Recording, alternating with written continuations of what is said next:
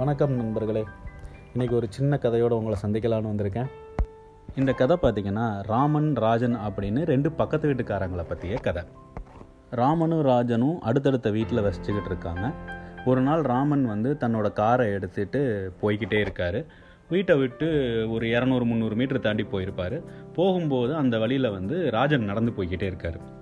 இவர் காரை ஓட்டிட்டு போகிறவர் போகிறது ராஜன் தான் அப்படின்னு தெரிஞ்சுக்கிட்டு வண்டியை ராஜன் பக்கத்தில் போய் நிறுத்தி என்ன ராஜன் இந்த பக்கம் நடந்து போயிட்டு இருக்கீங்க? வாங்க உங்களை ட்ராப் பண்ணுறேன் அப்படின்னு சொல்லி கேட்குறாரு உடனே ராஜனும் சிரிச்சுக்கிட்டே சரின்னு சொல்லி காரில் ஏறி உட்கார்றாரு.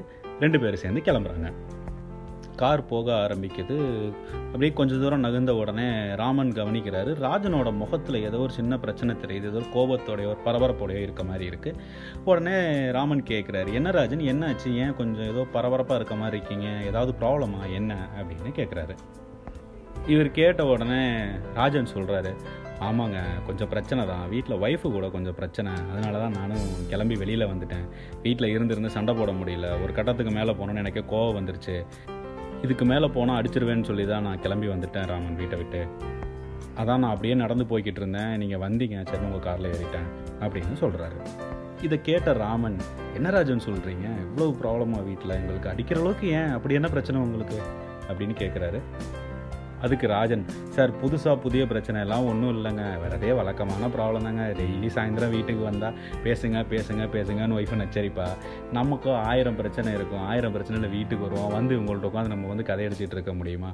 அதோட விட்டால் பரவாயில்ல. அதை ஹெல்ப் பண்ணி கொடுங்க இதை பண்ணி கொடுங்க அதை செய்யுங்க இதை செய்யுங்கன்னு சொல்லி நெய் நெய்யும்பா. நமக்கு இருக்க அசதியில் ஒரு டிவி நியூஸ் சேனலையோ ஒரு பாட்டு கூட டிவியில் பார்க்க முடிய மாட்டேங்குது.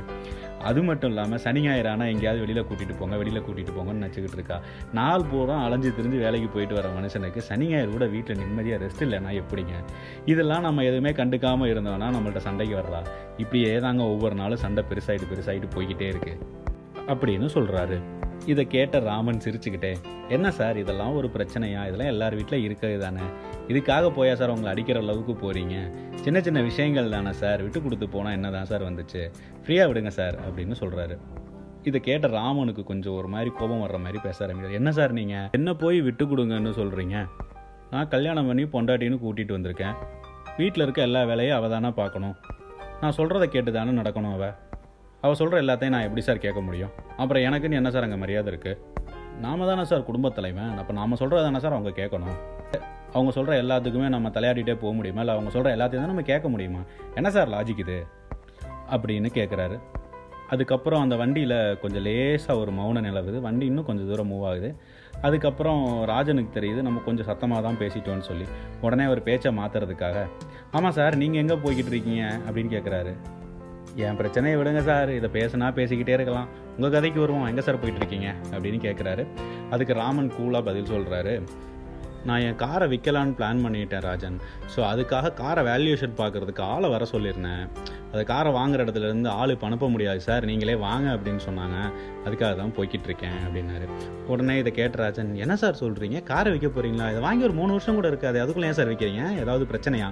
அப்படின்னு கேட்குறாரு அதுக்கு ராமன் சொல்கிறாரு பிரச்சனையெல்லாம் ஒன்றும் இல்லை சார். எனக்கு இந்த கார் ரொட்டீன் ஆயிடுச்சு அதனால தான் நான் விற்கிறேன் அப்படிங்கிறாரு சார் நீங்கள் சொல்கிறது எனக்கு புரியவே இல்லை சார் அப்படின்றார் ராஜன். அதுக்கு ராமன் சொல்கிறாரு சார் எனக்கு வந்து ஒரே ஒரே விஷயங்கள் திருப்பி திருப்பி பழகி போயிடுச்சு அப்படின்னா அதை நான் வச்சுக்க மாட்டேன் மாற்றிடுவேன் ஸோ இப்போ பார்த்தீங்கன்னா நான் ஒரு ஆறு மாதம் தான் சார் ஒரு செல்ஃபோன் யூஸ் பண்ணுவேன். அதுக்கு மேலே அந்த ஃபோனில் வந்து புதுசான விஷயங்கள் எதுவும் இல்லைன்னு தெரிஞ்சிருச்சுன்னா அடுத்து புதுசாக என்ன செல்லு மார்க்கெட்டில் வந்திருக்குங்கிறத பார்த்து வாங்கிடுவேன் அதே மாதிரி தான் சார் காரும் ஒரு காரை வாங்கினா மூணு வருஷம் இதையே ஓட்டிட்டோம் அப்படின்னா போர் அடிச்சிரும் ஸோ இதுக்கப்புறம் வேறு ஏதாவது புது மாடல் கார் இருக்கா இல்லை அப்கிரேடட் வெர்ஷன் எதாவது இருக்கான்னு பார்த்து வாங்கிடுவேன் ஏன் என் ஜாபே அப்படி தான் சார். நானே ரெண்டு வருஷம் ரெண்டரை வருஷத்துக்கு மேலே ஒரு கம்பெனியில் இருக்க மாட்டேன். அதே ரொட்டீன் ஜாப் ஆயிரும். வேறு ஏதாவது ஜாப் கிடைக்குதான்னு பார்த்துட்டு நான் சேஞ்ச் ஆயிடுவேன் சார். அதான் சார் காரை வைக்கலாங்கிறதுக்காக இப்போ பிளான் வந்துச்சு போய்கிட்டு இருக்கேன் அப்படின்னு சொல்கிறாரு இதை கேட்ட ராஜன் உடனே கொஞ்சம் ஒரு மாதிரி சிரிச்சுக்கிட்டு நல்ல வாழ்க்கை சார் உங்களுக்கு. உங்களை மாதிரிலாம் எனக்கு லைஃப் இருந்துருந்துச்சு. இந்த மாதிரிலாம் ஹேபிட் இருந்ததுன்னு வச்சுக்கோங்களேன். கண்டிப்பாக என் பொண்டாட்டியை நான் நேரத்துக்கு மாற்றிருப்பேன் சார். அப்படின்னு சொல்லிட்டு கக்க கக்கன்னு சிரிக்க ஆரம்பிச்சிடுறாரு. இதை பார்த்துக்கிட்டே இருந்த ராமன் கொஞ்சம் அப்படியே அவரை பார்த்துட்டு அமைதியாகிட்டு அமைதியாக கொஞ்சம் நேரம் அப்படியே கார் ஓட்டிகிட்டு போகிறாரு அதுக்கப்புறம் ராஜனை பார்த்து கேட்குறாரு ராஜன் ஒரு விஷயம் புரிஞ்சுக்கிட்டீங்களா? அப்படிங்கிறாரு. என்ன சார்? அப்படின்னா நான் வந்து ஆறு மாதத்தில் ஃபோனை மாற்றுறேன் மூணு வருஷத்தில் காரு மாற்றுறேன் ரெண்டு வருஷத்தில் வந்து என்னோடய ஜாபை மாற்றிக்கிட்டு இருக்கேன் அப்படின்னு சொல்கிறேன் எனக்கு கல்யாணம் ஆகி கிட்டத்தட்ட பன்னெண்டு வருஷம் ஆச்சு. ஆனால் இன்றைக்கி வரைக்கும் நான் என் ஒய்ஃப் ஒய்ஃபை மாற்றவே இல்லை. ஏன்னு சொல்லுங்கள் பார்ப்போம் அப்படின்றாரு. உடனே இதை கேட்ட ராஜன் அப்படியே யோசிச்சுட்டே இருக்காரு. அவருக்கும் ஒன்றும் புரியல. சார் தெரியல சார் நீங்களே சொல்லுங்களேன் சார் அப்படின்றாரு. அதுக்கு வந்து ராமன் சொல்கிறாரு சார் நான் மாற்றின எல்லா விஷயங்களுமே ஒரு பொருள் தான் சார். என் மனைவியை நான் வந்து ஒரு பொருளை பார்க்குறதே இல்லை சார். ஒருவேளை நான் என் மனைவியை பொருளாக பார்த்துருந்தேன்னா இந்நேரம் மாற்றிருப்போனே என்னவோ சார். ஆனால் அவளை நான் இன்னைக்கு வரைக்கும் என்னோட ஒரு உயிராக தான் சார் பார்த்துக்கிட்டு இருக்கேன். எனக்காக எவ்வளவோ விஷயங்களை விட்டு கொடுத்து வந்துக்கிட்டு இருக்கா. ஸோ அப்படி இருக்கும்போது அவளை எப்படி சார் நான் ஒரு பொருளாக பார்க்க முடியும்? உங்கள் வீட்டில் நடக்கிற எல்லா விஷயங்களையும் என் வீட்டில் நடந்துக்கிட்டு தான் சார் இருக்குது இதே மாதிரி தான் அவளும் கேட்குறா வெளியில் போகணும்னு சொல்லிட்டு. சனி ஞாயிறு ரெண்டு நாள் போக முடியாது. சனிக்கிழமை மட்டும் போயிட்டு ஞாயிற்றுக்கிழமை எனக்காக ரெஸ்ட் எடுத்துக்கிறேன். சாயந்தரம் வந்தேன்னு நினச்சார். ஆஃபீஸில் அவ்வளோ வலுப்பாக வேலை பார்க்குறோம். அதோட சேர்ந்து நாளைக்கு காய் கட் பண்ணி கொடுக்க முடியாதா சார்?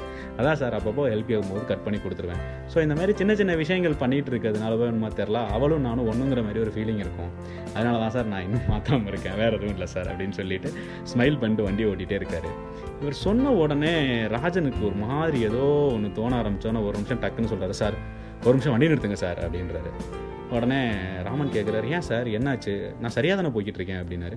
சார் நீங்கள் சரியாக தான் சார் போயிட்டு இருக்கீங்க. நான் தான் சார் தப்பாக போயிட்டுருக்கேன் நீங்கள் சொன்னதான் சார் எனக்கு புரியுது. நீங்கள் வண்டி நிறுத்துங்க சார். இப்போ நான் உங்கள் கூட வரக்கூடாது. என் வீட்டுக்கு தான் போகணும். நான் போய் என் மனைவிட்ட பேசுகிறேன் சார். எனக்கு சில விஷயங்களை புரிய வச்சதுக்கு ரொம்ப நன்றி சார் அப்படின்னு சொல்லிட்டு காரை விட்டு இறங்கி ராஜன் அவர் வீடை நோக்கி போயிடுறாரு. ராமனும் சிரிச்சுக்கிட்டே அவரோட அடுத்த காரை மாற்றுறதுக்காக கிளம்பி நேராக காரை வைக்கிற இடத்துக்கு போயிடுறாருங்க. இதாங்க கதை. என்னடா இது? இது ஒரு சின்ன விஷயம் தானே? இதை எதுக்கு அவன் கதையாக சொல்கிறான் வீட்டில் நடக்கிறதெல்லாம் சின்ன சின்ன பிரச்சனைகள் தானே அப்படின்னு நீங்கள் யோசிக்கிறீங்களா? உங்களுக்கு நான் சொல்ல வர்றது என்னென்னா காலையில் நீங்கள் ஆஃபீஸ் போவீங்க. ஆஃபீஸ் போகிறதுக்கு முன்னாடி வீட்டில் டிஃபன் சாப்பிட்டு தான் ஆஃபீஸ் போவீங்க. நீங்கள் எந்திரிச்சு டிஃபன் சாப்பிட்டு போகிறதுக்காக உங்கள் மனைவி உங்களுக்கு முன்னாடியே எந்திரிச்சு காலையில் எல்லா வேலைகளும் செஞ்சு உங்களுக்கு டிஃபன் பண்ணி கொடுப்பாங்க. அது மட்டும் இல்லாமல் உங்களுக்கு மத்தியானம் சாப்பிட்றதுக்கும் சாப்பாடை கட் ரெடி பண்ணி கொடுத்துருவாங்க. ஸோ அவங்க சாப்பாடு ரெடி பண்ணி கொடுத்தோம் நீங்கள் ஆஃபீஸில் அதை வாங்கிட்டு கிளம்பி ஆஃபீஸ் போயிடுவீங்க என்னைக்காவது நீங்கள் ஆஃபீஸ் போனதுக்கப்புறம் நான் ஆஃபீஸ் ரீச் ஆகிட்டேன் அப்படின்னு சொல்லி ஒரு சின்ன எஸ்எம்எஸ் பண்ணியிருப்பீங்களா உங்கள் ஒய்ஃபுக்கு இல்லை ஒரு வாட்ஸ்அப்பில் தான் மெசேஜ் அனுப்பியிருக்கீங்களா? ஒரு நாளைக்கு எத்தனையோ மெசேஜ் போடுறோம் எத்தனையோ ஸ்டேட்டஸஸ் பார்க்குறோம் எத்தனையோ பேரோட சேட் பண்ணுறோம் என்னைக்காவது ஆஃபீஸ் ரீச் ஆகிட்டு மனைவிக்கு நான் ரீச் ஆகிட்டோமான்னு வாட்ஸ்அப்பில் மெசேஜ் போட்டிருக்கோமா? நம்ம ஆஃபீஸில் நிறைய வேலை பார்க்குறோம். கரெக்டாக மணி ஒரு மணியோ இல்லை பன்னெண்டரை மணியோ ஆச்சுன்னா சாப் அவங்க கொடுத்த சாப்பாடை தான் நம்ம எடுத்துகிட்டு சாப்பிட்றதுக்கு போய் உட்காரோம் சாப்பிட்டு முடிச்சதுக்கப்புறம் அந்த சாப்பாடு நல்லா இருக்குது நல்லா இல்லைன்னு சொல்லி அவங்களுக்கு மெசேஜ் பண்ணியிருக்கோமா? சாப்பாடு நல்லா இருக்குது நல்லா இல்லைன்னு சொல்லலைன்னா கூட பரவாயில்லைங்க. அட்லீஸ்ட் அவங்க சாப்பிட்டாங்களானா நம்ம என்னைக்காவது கேட்டிருக்கோமா? கொஞ்சம் யோசிச்சு பாருங்கள் இது அதே மாதிரி நம்ம ஆஃபீஸ் முடிச்சு வீட்டுக்கு கிளம்போது இன்னொரு ஆஃப் அன் ஹவரில் வீட்டுக்கு வந்துடுவேன் இல்லை இன்னைக்கு கொஞ்சம் லேட் ஆகுது அப்படிங்கிற என்னைக்காவது நம்ம அப்டேட் கொடுத்துருக்கோமா? நீங்கள் யோசிக்கலாம் இதெல்லாம் எதுக்குறா நான் கொடுக்கணும்? இதெல்லாம் நான் ஏன் பண்ணணும்? இதெல்லாம் சாதாரண விஷயம் தானே அப்படின்னு நினைக்கலாம். சின்ன சின்ன விஷயங்களில் நாம் காமிக்கிற அன்பு தாங்க நம்ம வாழ்க்கையை வந்து செழிப்பாக்கும். நீங்கள் ஆஃபீஸ் ரீச் ஆகிட்டேன்னு சொல்லி உங்கள் மனைவிக்கு ஒரு மெசேஜ் போட்டு பாருங்கள் அவங்களுக்கு ஒரு சின்ன ஒரு நிம்மதி இருக்கும். ஆகா ஹஸ்பண்ட் ஆஃபீஸ் ரீச் ஆகிட்டாருன்னு மத்தியானம் நான் சாப்பிட்டேன் நீங்கள் சாப்பிட்டியாமான்னு கேட்டு பாருங்களேன். அவங்களுக்கு அது ஒரு சின்ன சந்தோஷம் கிடைக்கும். ஆகா நம்மளையும் கேர் எடுத்துக்க அந்த உலகத்தில் ஆள் இருக்குது அப்படின்னு சொல்லி உங்களை உங்கள் மனைவி கேர் எடுத்துக்கிறதுனால தான் உங்களுக்கான எல்லா வேலையும் அவங்க பார்த்து கொடுக்குறாங்க. அதுக்கு பதிலாக நீங்கள் பெரிய பெரிய விஷயங்கள்லாம் பண்ண வேணாங்க. சின்ன சின்ன விஷயங்களில் இந்த மாதிரி சில கேள்விகள் கேட்டாலே போதும். அவங்க வந்து ரொம்ப சந்தோஷமாயிருவாங்க. ஏன்னா எப்படி ஒரு சின்ன நீரூற்றுலேருந்து நீங்கள் எடுக்க எடுக்க தண்ணி வந்துக்கிட்டே இருக்கோ அந்த மாதிரி தாங்க அன்பு. நீங்கள் கொடுக்க கொடுக்க தாங்க பெருகும். கொஞ்சம் கொஞ்சம் கொஞ்சமாக அன்பை கொடுத்து பாருங்களேன் அது எவ்வளோ பெருகுதுன்னு பார்ப்போம். அன்பு தவறானதை சரியாக்கும் சரியானதை இன்னும் பலமாக்கும். நன்றி.